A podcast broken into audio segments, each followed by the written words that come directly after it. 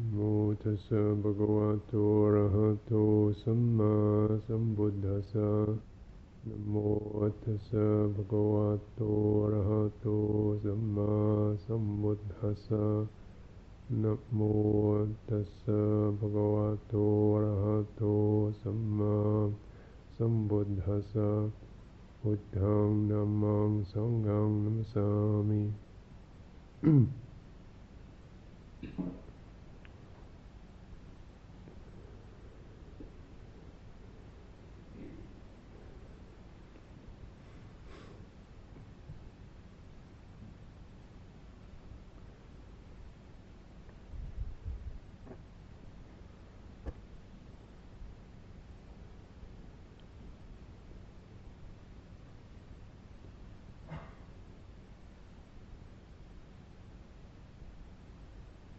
talk about one one pointedness, um, what that is, and why it's important.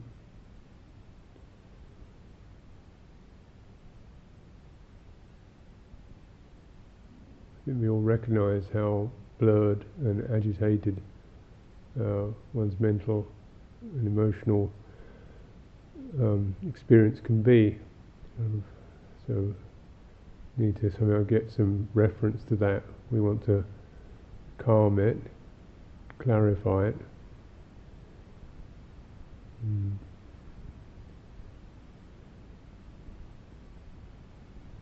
Yeah, you can also recognize that very efforts we make towards calming, clarifying, can produce um, agitation, tension, uh, whereby you know it's nice and steady now, but actually we're not seeing the real thing anymore. Mm. You see what I mean? One of the things that takes um, a lot of cultivation is how to experience things naturally. You know, the natural qualities of what's happening for us, so we really get some insight into um, what moves us, what bothers us, what gives us joy, the way things really are. Um, there's that sense of naturalness. And yet it's also held clearly. It's not casual. It's not nonchalant, natural. It's kind of there's, a clarity and a and a focus around that. Uh, and very often, certainly my own practice, a lot of it has been seesawing around, trying to just be natural and allow things to be the way they are. And then at times think, well, the way things are isn't really that isn't that good. it's just kind of tumbling around. Uh, uh, so yeah, I want to get get to grips with this, come to terms with this. Really, what's this about?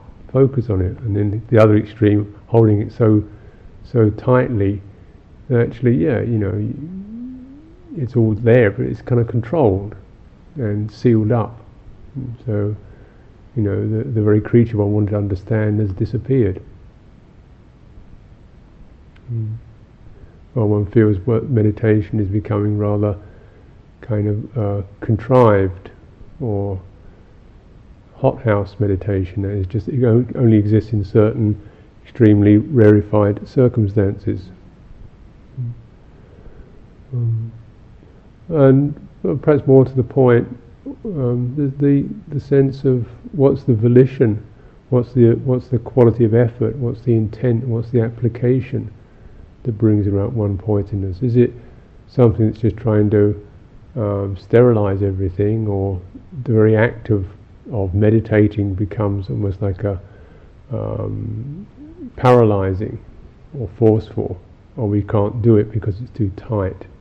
If there was no room to breathe anymore, literally, you know, one is, was breathing okay until you started meditating on it, and then, you know, your very act of meditating seems to kind of trap or freeze things up because you want to get it right and not get it wrong and make sure you're doing it properly and all that. So it becomes a source of agitation rather than calm.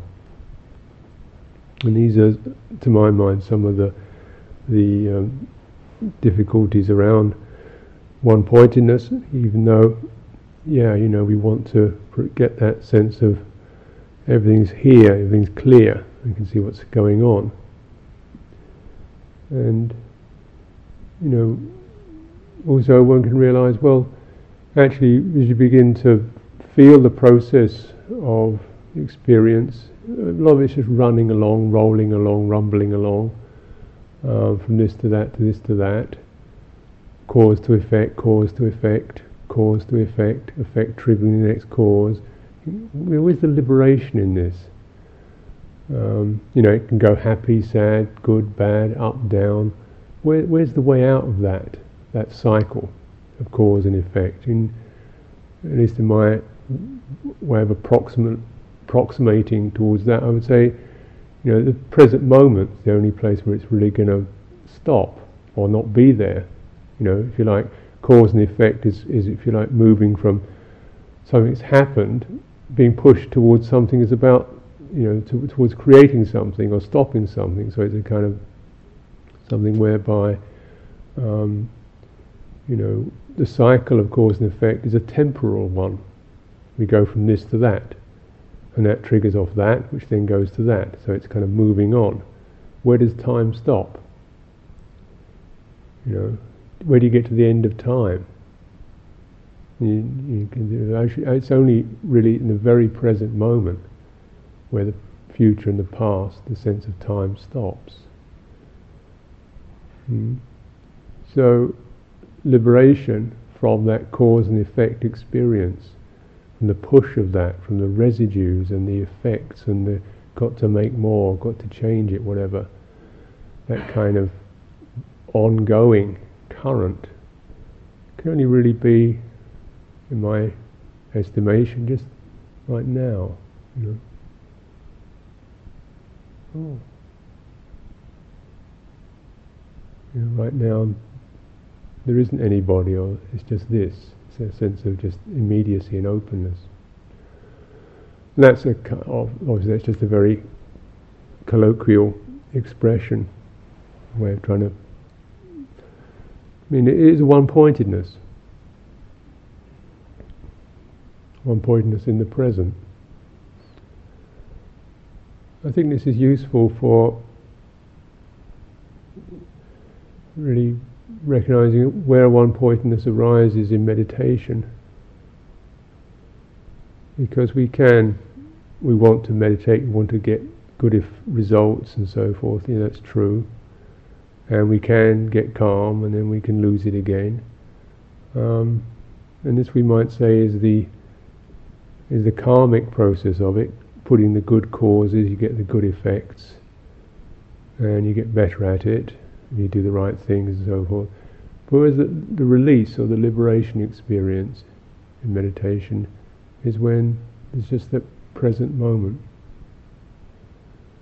And it seems to me that the whole process of the causality of it, the karma of meditation, is to generate both enough sense of ease and relaxation and clarity that we can, say, just be in the present moment. We're not worried, we're not uh, excited, we're not moving on to something else, we're not carrying residues, we've cleared that. So, okay, now I can, if you like, stop still because there's nothing really bothering me or pushing me around, nothing I've got to do or make. So, oh, yeah. Hmm. So that, there's the clearing of the hindrances. And as if you like, there's the both the faith and the support to really balance in the present moment. it is rather like doing a headstand. You know, when you actually get into true in a headstand, it feels effortless because everything is just really aligned. But to get there, you know, you had to put the effort in, an act of faith, standing on your head definitely, probably rolling over and hitting the floor a few times, and then getting the seesawing balance until you know somehow the, st- the skeleton and the muscles line up, and then oh, you're in true. It's, it's quite delightful. You know, there's that balance, and it's come around.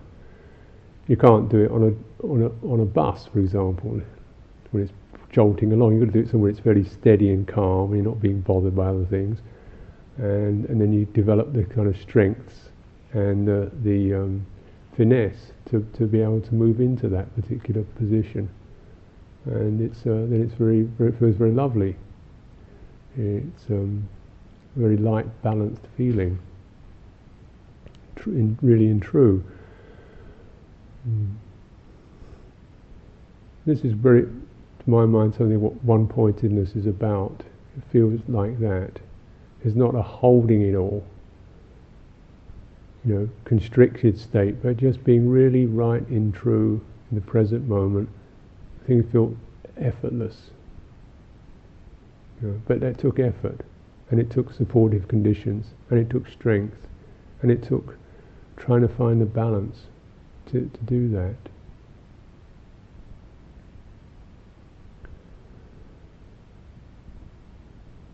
And in that balanced state, when there isn't a lot of strain and things we're trying to resist and things we're trying to get hold of, then it seems to me that a lot of the boundaries disappear. The sense of, you know, being constricted or being pushed or being even, um, all that starts to fall away. Mm. Normally, we experience a kind of pressure. You, know, you might say that if you liken that to your body, when you're sitting, uh, trying to find a correct sitting posture, at first it's just a matter of taking quite a bit of time to find the place where you're not having to kind of feel you're forcing your back up right or it's just sagging. And yet there is a place where it can be really lined up and it feels just like it's in balance. It doesn't feel like there's a lot of effort going into it. Things have lined up.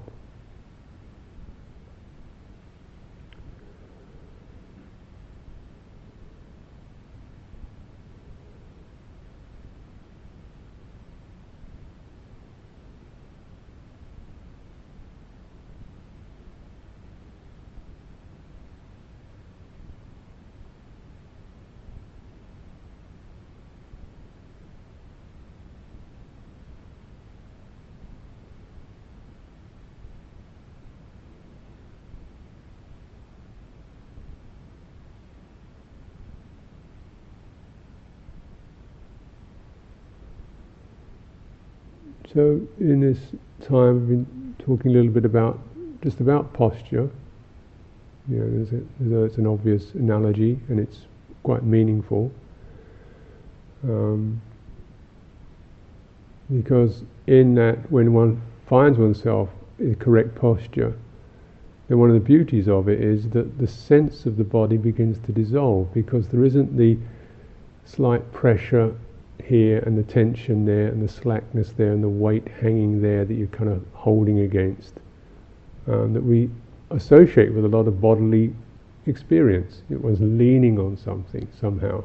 So there's a pressure where one's leaning, or a bit of your body really isn't properly there, so there's a sagging. It means other parts have got to take more of the strain. Or there's a, some sense of tightness in the head or the neck through emotional psychological experiences. So we've got this kind of, you can feel your body as something that's, was that tissues are wrapped around you in a rather tight, uncomfortable way. And yet when there's true alignment, that, that begins to dissolve. And the sense of the boundaries of the body becomes much more ephemeral. I'm here, and there's this throbbing and pulsing and soft, subtle suffusions, but the, the sense of the, the limitations of the body begins to disappear. It's like the body seems to be much more permeable. Um, and that's one of the uh, benefits of, of a good sitting posture. Um, and that's really helpful because then uh, the, one's energies, one's bodily energies, are not constricted by the pressures or the tensions or, or the numbnesses that we often get used to in bodily life. When those bodily energies are unconstricted in that way, there's no, they don't have the pressure, they begin to calm and become level and rhythmic, and they become a suitable focus for meditation, calm you down.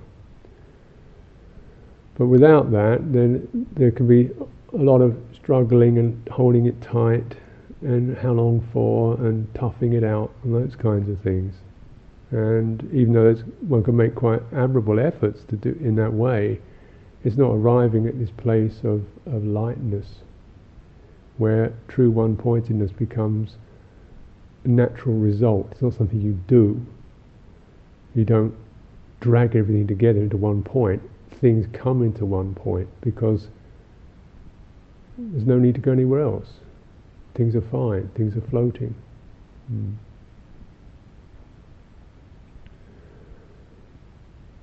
In terms of what we might say our mind, you know, though I tend to use two words for this because there are two features of that the chitta experience, which is the affective, um, might say emotive, volitional um, source where we feel moved. Mm. And mano, which is more the uh, rational or the defining experience that conceives. Says, oh, that's that. names and labels and conceives and puts things into boxes and so forth. It's one of these, it's one of those. It's like a secretary. Um, so, chitta, so I'm using heart for chitta and mind for mano, although there are different translations of those. So both of these are uh, applied in in meditation. You know, sense of, of heart is our willingness, our inspiration, our sense of right intent.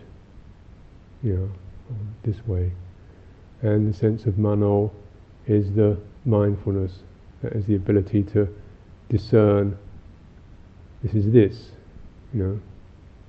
So um, and these two then can contribute, are important in contributing towards the process of one-pointedness because um, obviously there has to be the, the, the willingness, so one's heart is really in it.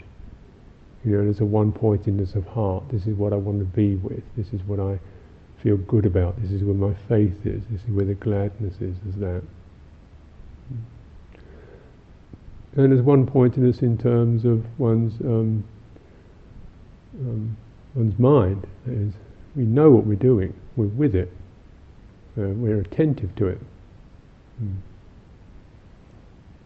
And you're able to discern. Oh, here's where the imbalance is. That's a snag there. This is not quite in tune. That feels out. So we can, you know, there's a kind of dialogue can occur between the mind and the heart and the body. So we begin to, rather like doing your heads down, feel out where the tensions and the imbalances are until things begin to come into true. Mm.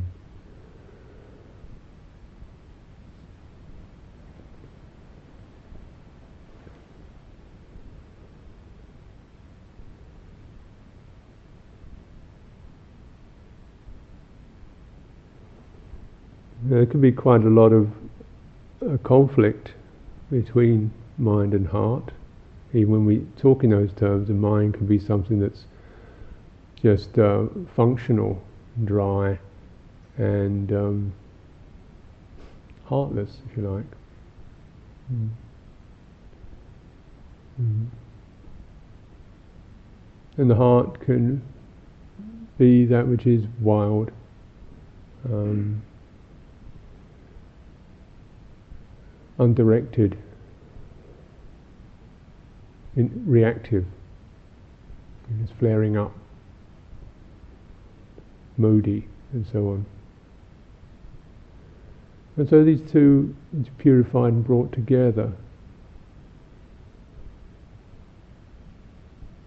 And uh, the process of, of this is, is outlined in these particular factors viveka, vitakka, vichara, piti, sukha. So, viveka, the sense of settling back, kind of withdrawn from um, activity, withdrawn from, from distractions, withdrawn from hindrances. You know, this kind of collecting, so that's an element of one pointedness. Settled settled back. Mm. You we feel we're tensed up, we're pushing forward, and can just come back, come into the present. It's rather like that. It's not a suppressive thing. It's just, just, just feel. Often we're, we're like we're leaning forward in our meditation, literally, and sometimes psychologically. You know, when do I get to it? What can I do? What am I going to make of it? So just, just settle back. Where are you right now? It's like that kind of thing.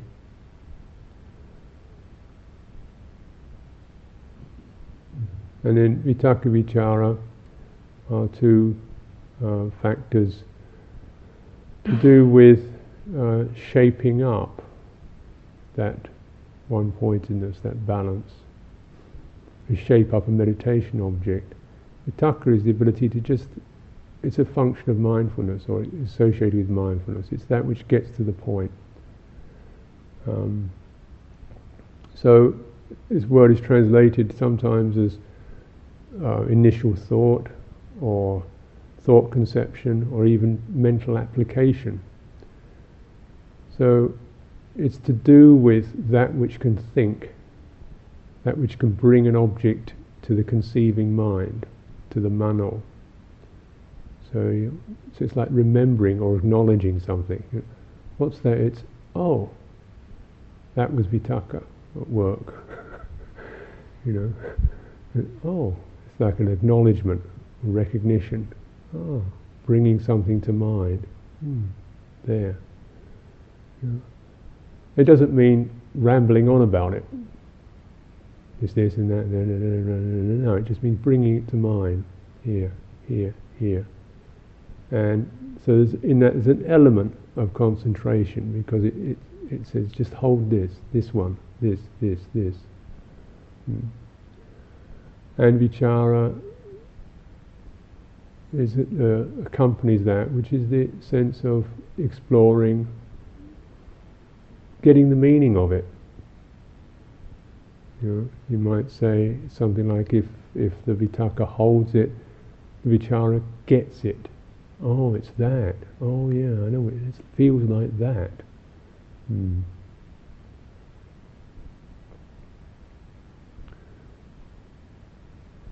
And these two um, do relate to mind and heart functions. So the vitakka is that what we call the mano function that it conceives, and vichara senses into it, mm. which is more the chitta function. Oh, it's like this. Mm. Get the effect, get the feeling, feel it. Mm. So those two provide help us, the mind to bond into to what's going on, because we both you know define something, or shape it up, and then get it, get the taste of it, get the feeling of it. You know, it's like when you're balancing that which you know you're trying to get the sense of being upright, and this feels a little bit out, and that doesn't feel straight, and that, oh, that's it, yeah, there it is. That's vitakka vichara. Piti is joy, rapture. Sukha means ease or happiness. And uh, piti uh, is, is not a feeling as such, though it's often associated with feeling. Feelings can be gladness, for example, Pamodja was talking about that the other day. Uh, sukha, ease. But those are feeling, and, rapture is, is uh, considered to be a sankhara, which means there's a certain activity there, a certain formation, which is, so sometimes it's translated as joyful interest. Right? One's keen. So it's a little more than a feeling. You know, keenness in the English sense of the word could be a feeling, but it's not pleasure, pain. It's a sense of bright with it, you know, and taking interest and being um, joyfully interested in what one's doing. And piti isn't always a wholesome thing. So, you know, you can take a joyful interest in watching dogs fight, or bullfights, or, or wrestling matches, or pornography, or, you know, sadism. You know, you'll get a sense of piti out of it, otherwise they wouldn't be doing it. They don't find it depressing. There's some kind of sense of joyful and interest there. So the piti in meditation is based upon viveka, you know, sense of one is settled and the right in, intent. And right intent, you know, that which leads us out of suffering, right based on right view, is what vitakka and vichara are the act, uh, the act, they come from that place. That is when we're sh- when we're shaping something up is with the right intent. This is skillful. This is helpful. This is calming. This is clarifying. You know, so it's not the vitakka vichara is not just a, a cold thing, of, but something that's that's bringing a wholesome and benevolent um, influence. So when we meditate, it's with that that vitakka vichara, that's that mental application that's associated with um, Dhamma, associated with our well-being, associated with um, skillfulness, the, the, the well-being that comes from skillfulness, the sense of lightness, brightness, ease, peace, harmony, these things. Mm. So you should always meditate with that aim in mind and find out your, both your meditation object and your meditation technique based upon you know what will do that for you. Mm. So don't take a technique or an object just cold from a page, but you know you get you know, it comes from really what in my here and now process can I apply myself to in a one-pointed way with a feeling of, oh, this is, this is, I'm with this, you know, this is doing me good, this is for my welfare, this is calming, it's giving me clarity, it's wholesome.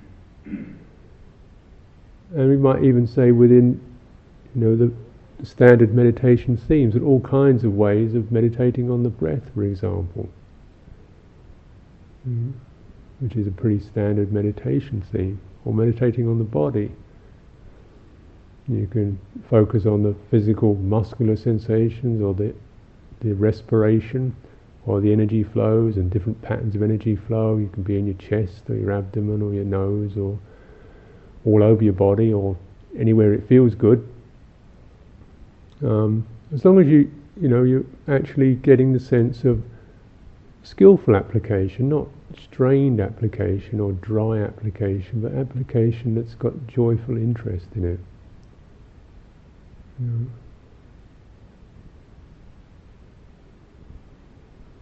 So certainly, for myself, um, the quality of joyful interest is enhanced by something that actually has a nice feel to it.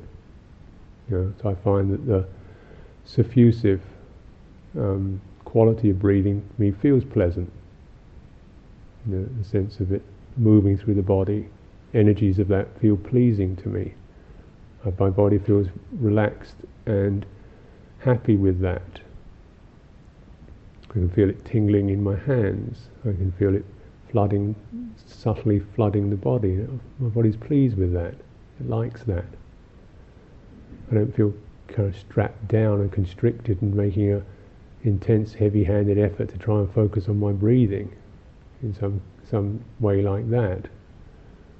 So to me, this is a sense of joyful interest in it, and it's based on you know right intent.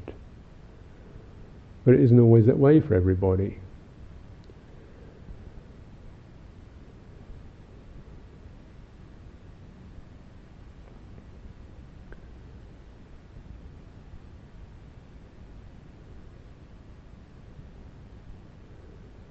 It seems that the, the fundamental standard of precision that the Buddha mentioned in terms of mindfulness of breathing is just to know this is breathing in and breathing out. So that's it. That's the standard. It doesn't really seem to didn't seem to the Buddha.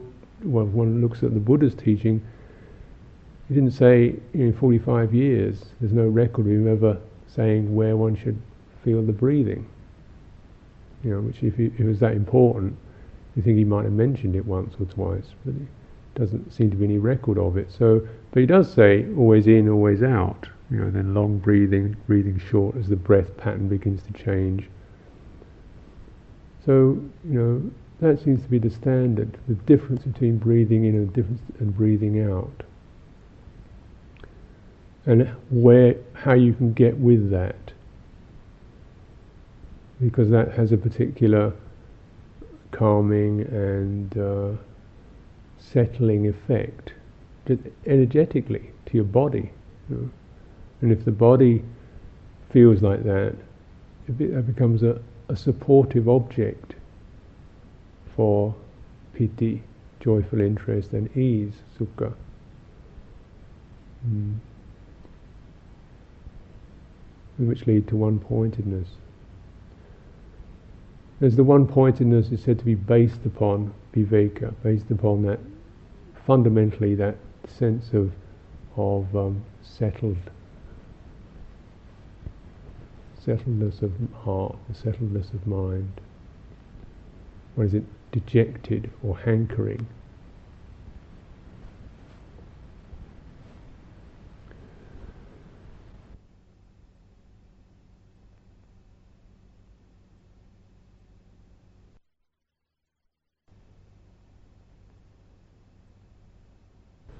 And it's not a frantic one, and it's not a proliferating one. It's just a very clean, shaping something up carefully, holding it there, and feeling it out.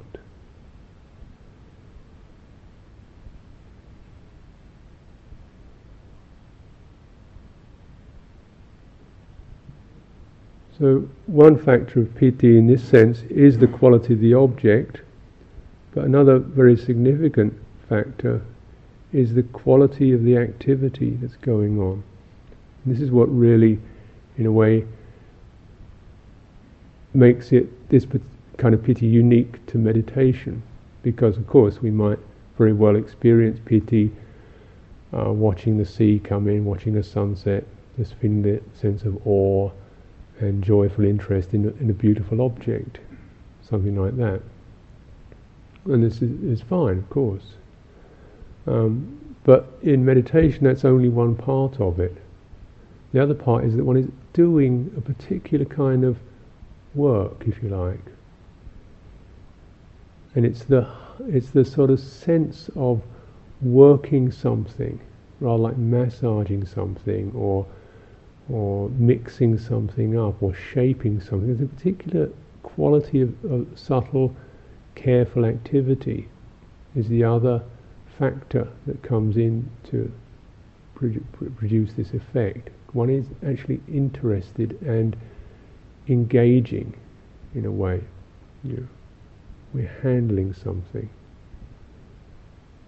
You know, there's a difference, isn't there, from when we are spectators to when we're participators. So, an interesting thing is that, for example, one, one can get a sense of that quality of piti when one doing some engaged in a particular task or work that isn't that wonderful to look at, really. You know, so sometimes uh, just physical work can be associated with that because one is operating within one's boundaries, within one's energy, one's doing something one's interested in, one's perhaps with people who are cooperative, working together, and there's a sense of, well, this is good, you know it's just mixing cement, or it's just plastering a wall, or it's just painting, or it's just gardening. But actually, it's good because there's skillful work going on. There's a sense of joyful interest in what one's doing. It may look grubby, may you know, no, not look very good, but the very nature of the activity. Yeah. And when you get into a flow with that, it's strange enough, there is a quality of ease of heart that occurs even though physically, when you're doing physical work, your body might get quite tired, when you get into the right rhythm of it, then it feels easeful to the heart. I remember many years, many years, it was many years ago indeed, when I, I was kind of working for a living to earn money. I always find it, you know, we've been workshop or a workplace, and some of the members just kind of want to hang around a lot, hang around and read the paper or smoke cigarettes or grumble. Um, you know, and well, it's tea time now. Okay, well, now how long we got? Oh, what do we want to do this for? Oh, I'm going to have a fag, light up, and, and so actually they weren't doing a lot of work.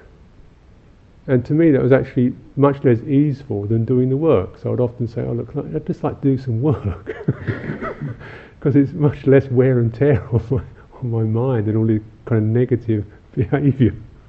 I find it less less strain just doing the work than, than grumbling about it and not doing it and, and finding ways you can get out of it and malingering and you know, continually breaking rhythm. Can we just get into a flow, you know? So I often end up, you know, working on my own because I'd sooner get in and do it. Uh, you know, it's actually uh, some feeling of getting into a rhythm and, and a sense of ease of heart coming out of that rather than always, you know, half starting, stopping, drawing back and so forth. So, you know, that sense of the working aspect of it means that, that there can be vigor, um, but it's not a, a, forced, obliged vigor, it's an interested vigor in one's practice. Hmm. Keenness. And I think this is a feature that we I really recommend for you know developing this in in one's sangha life, one's duties in a monastery. You know, finding that balance where one's not just getting overwhelmed, but there is a sense of you know, you know setting things up with a sense of keenness. Let's set things up for the meal. Let's tidy up the Dhamma hall. Let's do this, and there's a uh, you know, it doesn't have to be that slow or calm even. There's a quality of ease that can come out of that because it, it is done with joy.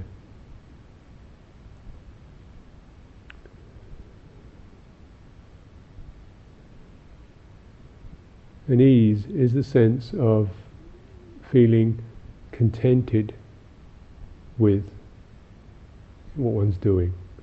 One is happy to be here. One is contented with it.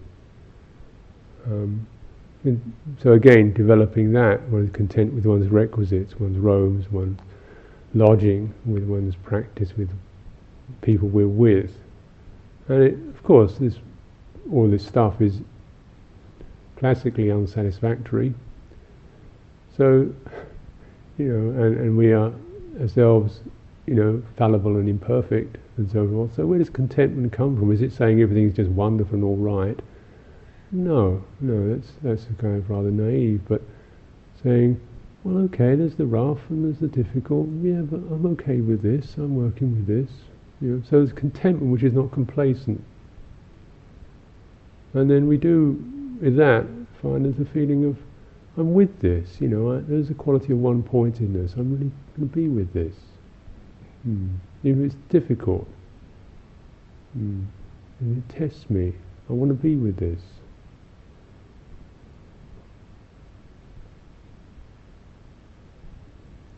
So you see how all those factors do bring one into the present moment.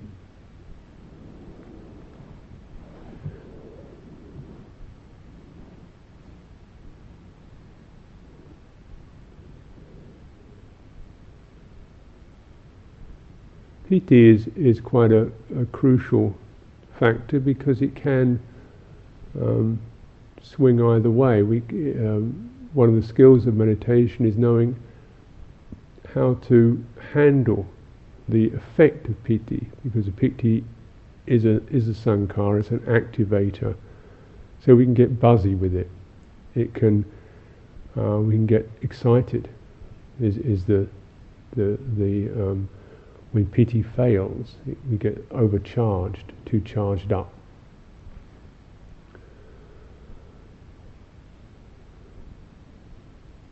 And it takes us, uh, it, it unbalan- unbalances our energies.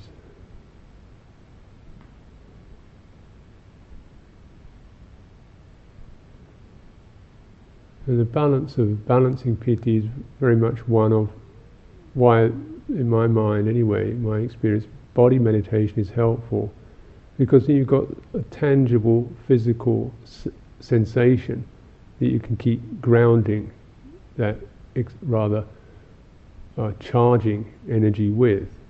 Mm. It may not be a big problem for you, you know, maybe you don't get any piti at all. but but if you do, or if it does happen for you, then you can find yourself suddenly, you know, kind of buzzing, and it's great in a way. But then it's kind of like fireworks. It's fizzy, and you think, oh, you know, just you know, you, one isn't really getting the sense of ease and and and one pointedness with it. It becomes rather disturbing. Mm. So then, being able to focus into the body and feel you know, match that psychological or emotive energy with the somatic or bodily energy. So breathing out, breathing it down, or feeling into the, the, the energy in the body and being able to ground that. You know, the body sitting on the ground, standing down to the soles of the feet. Standing meditation, you know. When we focus, we can focus on the ground beneath us, that the energy centers in the soles of the feet, the palms of the hand, align one's body energetically. So you can feel you're standing right above this point. And uh, just developing those awareness of those energy lines and connecting them always to the ground beneath, at least. And uh, ideally the space above and around, but certainly the ground beneath. So that then that gives it, if you like, an earth line for the, the, the charging effects to be discharged into without crushing them, without cutting them off, because they have a part to play. And we can also contemplate the um, the slightly unsatisfactory quality of piti. So one becomes less enamored of it, less fascinated by it. Um, certainly in my when my mind when it gets affected by piti, it, it often stimulates a lot of images and thoughts, happy thoughts, pleasant images, you know, kind of, but eventually it just gets a bit. Uh, you know, enough already, you know.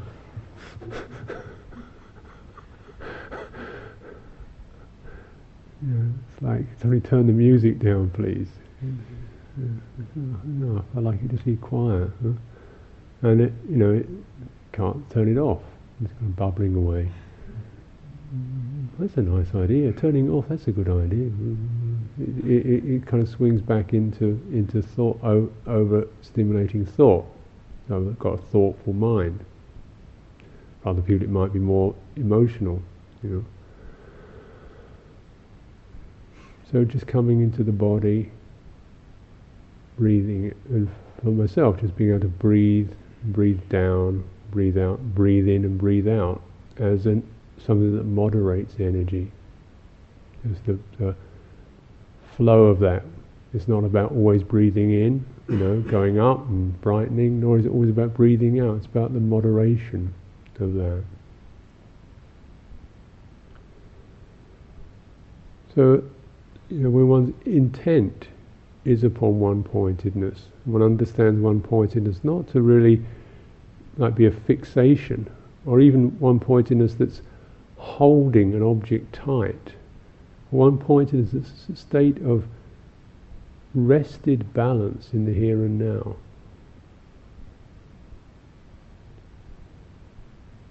And with that, my sense of that is more that the, the meditation object flows through that point.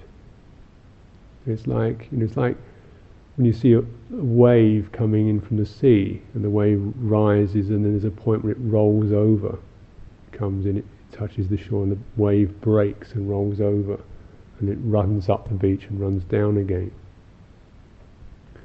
Well, meditation signs often have got an energetic quality to them, a certain pulsing or brightness, flowing quality. Breathing itself is moving. And it getting to just to the point, if you like, of the wave break, just when it's turning, and you keep your focus there, even as the wave passes through that and the next one comes up. You're focusing on one particular place, and letting the breath or whatever move through that.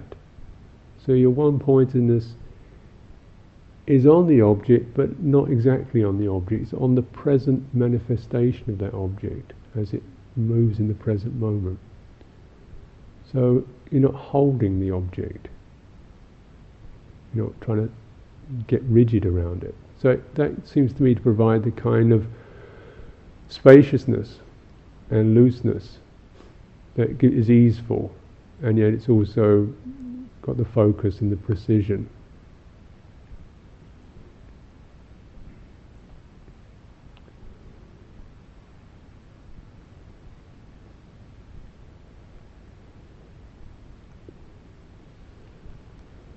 So you know, kind of, even this may be a little ways away as an experience, just getting that sense of right intent towards that, uh, that uh, our aim is towards that, and developing that as a habit. You know, we can feel the past pushing and the present and the future tugging. Right now, what's where's the wave break? Where's the present moment right now? You know, where's the so with that we come beneath the surface of our thinking which is going back tomorrow and yesterday and him and her and that and this and the other. Just the, oh, this is this is the anxiety. Oh. So it reveals something when you come into the present. You pass the, the sheen and the gloss of experience into the real core of it. Then, mm, because uh, anxiety is a feature of samsara, because it's always things are always changing, so things are never entirely certain. Things are not quite finished. Things are not quite tidied up. There's something going to happen that we haven't quite, we don't quite know. Know? But in the present, we can almost, almost sense that flow of experience. Being, this is all it ever could be. It can only ever be like that. And right in the present moment, it's empty.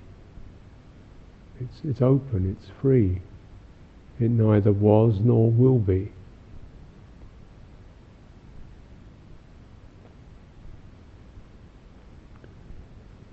And that, that emptiness, the boundaries, the kind of tightening and the resisting and the leaning forward and the holding on and the hoping it won't and getting prepared for that, all those tightening psychological experiences can be relaxed.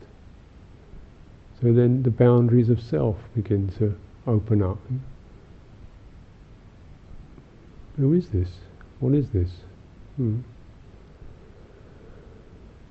This is release.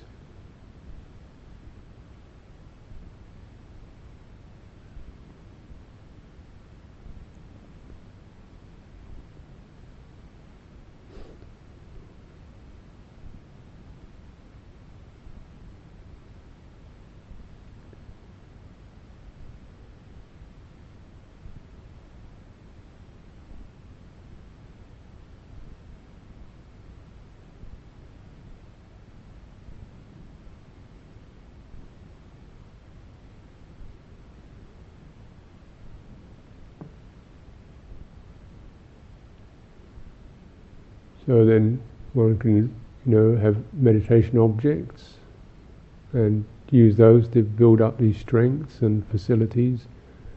And also if no meditation object, just the very present moment mm. and whatever's patterned in that.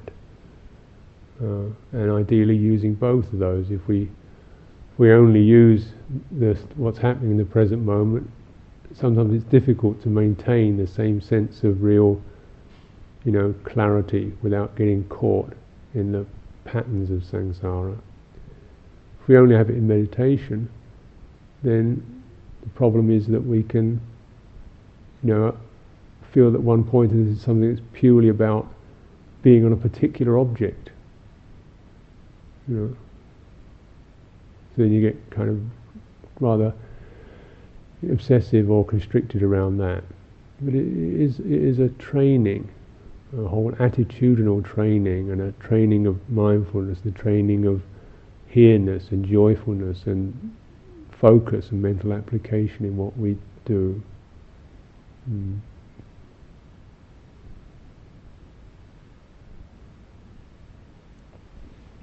Anyone?